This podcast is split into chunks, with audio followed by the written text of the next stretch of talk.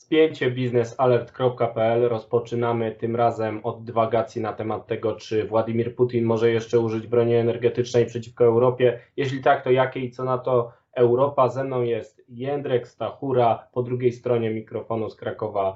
E, pozdrawiam, ja nazywam się Wojciech Jakubik. Razem tworzymy redakcję biznesalert.pl. Zbliżają się wakacje i chcielibyśmy Państwu wysyłać same pozytywne sygnały, ale dzisiaj pragniemy ostrzec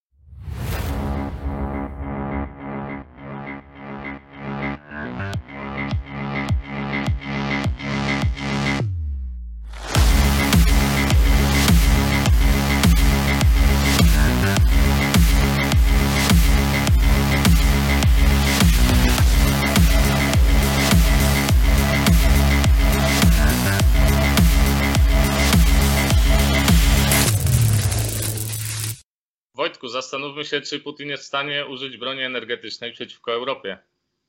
Zastanawiamy się na łamach Business Alert y, nad tą sprawą od dawna i teoretycznie wydawałoby się, że nie, że już jest inaczej, mamy rynek, y, różne dostawy gazu z różnych kierunków, nic nam nie zagrozi, nic się nie może stać. No i byłoby świetnie, gdyby faktycznie y, tak już było, gdyby ten problem był za nami, Putin musiał już się tylko martwić o to, żeby zostać na rynku europejskim, ale wcale tak niestety nie jest. Jeszcze może użyć tej broni energetycznej e, na różne sposoby, na przykład w sektorze gazu. Wiemy, że magazyny gazu w Europie są zapełnione na rekordowo niskim poziomie. E, no właśnie. Co to oznacza? No właśnie, Gazprom sam informuje o tym, że y, nasz kontynent za wolno, zbyt wolno zbiera w magazynach gaz potrzebny do sezonu zimowego, kiedy ten gaz jest zużywany w dużo większym stopniu, ponieważ jest wykorzystywany m.in. do ogrzewania. No i okazuje się, że e, mamy najwyższe ceny gazu w Europie. Na razie jeszcze nie powiem dlaczego, to będzie niespodzianka. I zapełnienie gazu, e, zapełnienie magazynów gazu jest rekordowo niskie. E, Europa zbiera zbyt wolno ten gaz, kiedy w czerwcu 2020 roku e, mieliśmy 66 e, miliardów metrów sześciennych na kontynencie zapasów. Teraz, 14 czerwca, mieliśmy tylko 13,6 miliardów metrów sześciennych, czyli zaległość e, jest solidna, trudno będzie ją nadrobić. Sezon grzewczy, kiedy zwiększa się naturalnie zapotrzebowanie na gaz, zaczyna się w listopadzie. No i Gazprom już straszy, że zaraz Europie zabraknie gazu. Tymczasem ceny drożeją, bo już teraz tego gazu brakuje.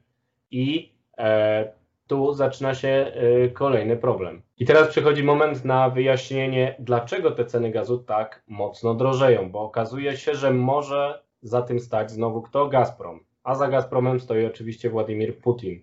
Napisałem tekst, w którym e, piszę właśnie o tej możliwości, piszę o tym zagrożeniu. E, warto wyjść na chwilę e, szerzej w rozmowę o gazie i ropie. Wiadomo, że w czasie pandemii koronawirusa nagle spadło zapotrzebowanie na wszystko, na ropę, na gaz, na wszelkie surowce. Czyli e, rynek zareagował spadkiem produkcji. Czyli jak na przykład ktoś produkował 200 butów dziennie, spadło mu zapotrzebowanie do 50 butów dziennie, obniżył produkcję butów do 45 na przykład.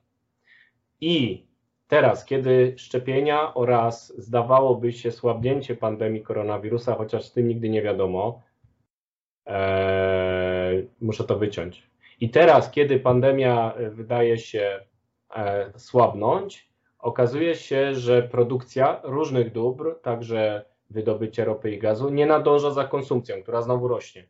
Czyli ktoś, kto zamawiał 45 butów, teraz znowu zamawia 200 par butów, a produkcja dalej wynosi 45 i ceny e, rosną ze względu na niedobory obecne i spodziewane, bo to też e, e, ma wpływ na ceny na giełdach, gdzie decydują emocje. No i okazuje się wreszcie, że Gazprom nie zwiększa teraz dostaw gazu do Europy, chociaż zapotrzebowanie i ceny rosną. Gdyby działał tylko rynkowo, zobaczyłby, że jest drogo w Europie i zacząłby słać więcej gazu. Ale nie chce tego robić. No i są takie podejrzenia, że robi to tylko po to, żeby sztucznie podnieść ceny gazu w Europie i powiedzieć, oto mamy rozwiązanie w postaci gazociągu Nord Stream 2, który jest już praktycznie gotowy. Europo, chcesz mieć tańszy gaz? Zgódź się na ten projekt, spór wokół niego cały czas się toczy, warto go zakończyć. I to jest broń gazowa, wymierna, E, oczywiście Putin nie wysyła czołgów, ale zatrzymuje u siebie gaz po to, żeby podnosić sztucznie te ceny i wpływać na decyzje w Europie. I to jest jedno z narzędzi, które może zostać wykorzystane. E, dobrze, powiedzieliśmy już o gazie, o butach, a jak uważasz, czy jest jakieś inne narzędzie, którego może użyć Putin, inne niż gaz? No właśnie, oczywiście ropa. Ropa dająca petrodolary Kremlowi także może służyć do e, zmiany sytuacji w Europie Środkowo-Wschodniej, czyli tam, gdzie znajduje się Polska, ale nie tylko. E, ropa też drożeje, właśnie przez tę czkawkę po pandemii, która powoduje, że odradza się zapotrzebowanie na ropę, szczególnie w Chinach, natomiast produkcja odradza się dużo wolniej. Na przykład rewolucja łupkowa w Stanach Zjednoczonych ma pewną zadyszkę, ma taką czkawkę produkcji e, i ropa już teraz kosztuje ponad 75 dolarów za Brent, kiedy e, w najgorszym momencie pandemii kosztowała poniżej 40 dolarów, no to widać jak bardzo podrożała, a niektórzy mówią, że będzie zaraz kosztować 100 dolarów. Oczywiście to są bardzo pesymistyczne prognozy, ale będzie w skrócie bardzo droga. No i Putin może teraz y, manipulować sytuacją, ponieważ Rosja jest stroną porozumienia naftowego OPEC+, razem e, z krajami takimi jak Arabia Saudyjska i nie tylko ustala, ile ropy wypuścić na rynek, bo póki co ogranicza te dostawy w celu windowania ceny. I tu Putin może znowu użyć ropy do polityki. Być może zgodzi się na to, żeby słać więcej ropy w świat, żeby cena ropy spadła, ale tylko po to, żeby wypychać konkurencję. A taka konkurencja w Europie Środkowo-Wschodniej to właśnie Saudi Aramco, e, pozwalające sprowadzać ropę spoza Rosji do Polski, do Czech, e, na Litwę, do rafinerii w tych krajach. E, także Amerykanie, którzy podpisali z Orlenem umowę, chodzi o firmę ExxonMobil. No i jeżeli Putin będzie podejmował jakieś decyzje, oczywiście za jego pośrednictwem różni tam urzędnicy bez znaczenia, jeśli będzie podejmował jakieś decyzje o porozumieniu naftowym, to być może obniży trochę cenę, ale też będzie walczył o wyparcie konkurencji, czyli o odzyskanie pola, które stracił w Europie Środkowo-Wschodniej, między innymi za sprawą Polaków. A to prowadzi nas do najważniejszego wniosku, że jeśli tym działaniom pseudorynkowym Gazpromu, czy Rosnieftu, czy innych podmiotów rosyjskich będą towarzyszyć na przykład działania hybrydowe, na przykład przeciwko takim oknom na świat polski, jak terminal LNG, zaraz Baltic Pipe gazociąg, czy rafineria gdańska właśnie i naftoport, no to okaże się, że e, przyciśnie nas znowu z użyciem energetyki. Musimy się z tym liczyć, mamy nowe narzędzia, nie jesteśmy w takiej złej sytuacji jak kiedyś, ale znów trzeba się szykować na różne zagrożenia, e, które e, będzie stwarzał Kreml. Wojtku, tak więc czy Europa się przygotowuje? Na swój sposób, zależy która część Europy, bo mamy zaskakujący postulat Rosji, przepraszam, mamy zaskakujący postulat Francji i Niemiec, aby szczyty unijne odbywały się znowu E, z udziałem przedstawicieli Rosji, aby zwoływać spotkania Unia Europejska-Rosja, pomimo sporów. Wiadomo, że te szczyty zostały zawieszone po nielegalnej aneksji Krymu i okupacji e, na Ukrainie. Ta okupacja jest prowadzona oczywiście przez Rosjan.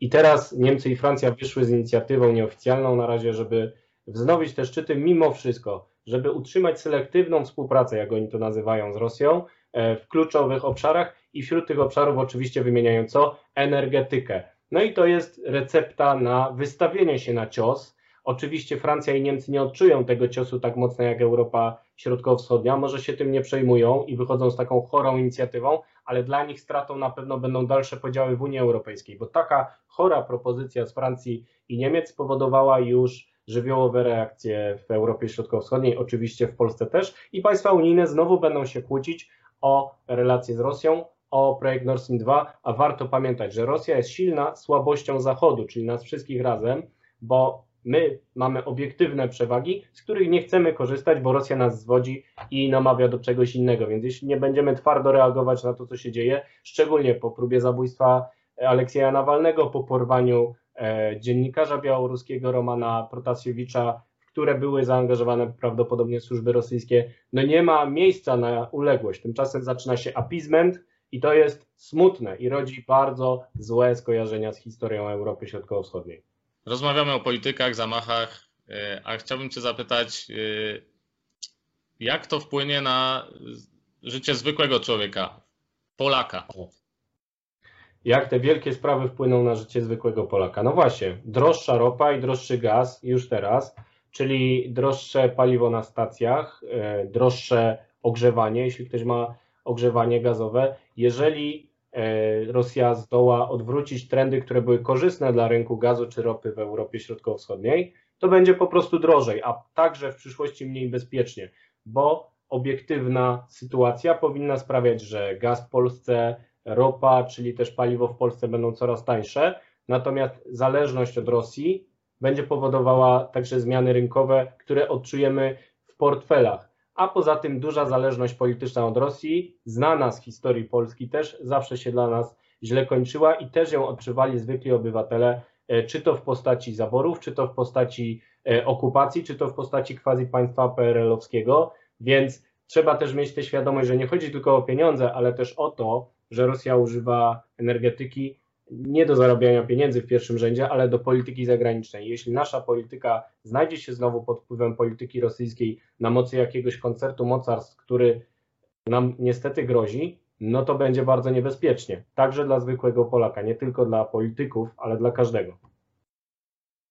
Trzymamy kciuki, aby e, Polak był bezpieczny w takim razie. Tak, żeby, żeby może się nie spełnił ten czarny scenariusz. Trudno, że przed wakacjami nie mamy lepszego przekazu, no ale, no ale cóż, jesteśmy od tego, żeby Państwa informować, a w razie potrzeby ostrzegać, a taka potrzeba jest. Dziękujemy więc Państwu za dzisiejsze spięcie. Dziękujemy, że byliście z nami. Zapraszamy na kolejne spięcia biznesalet.pl.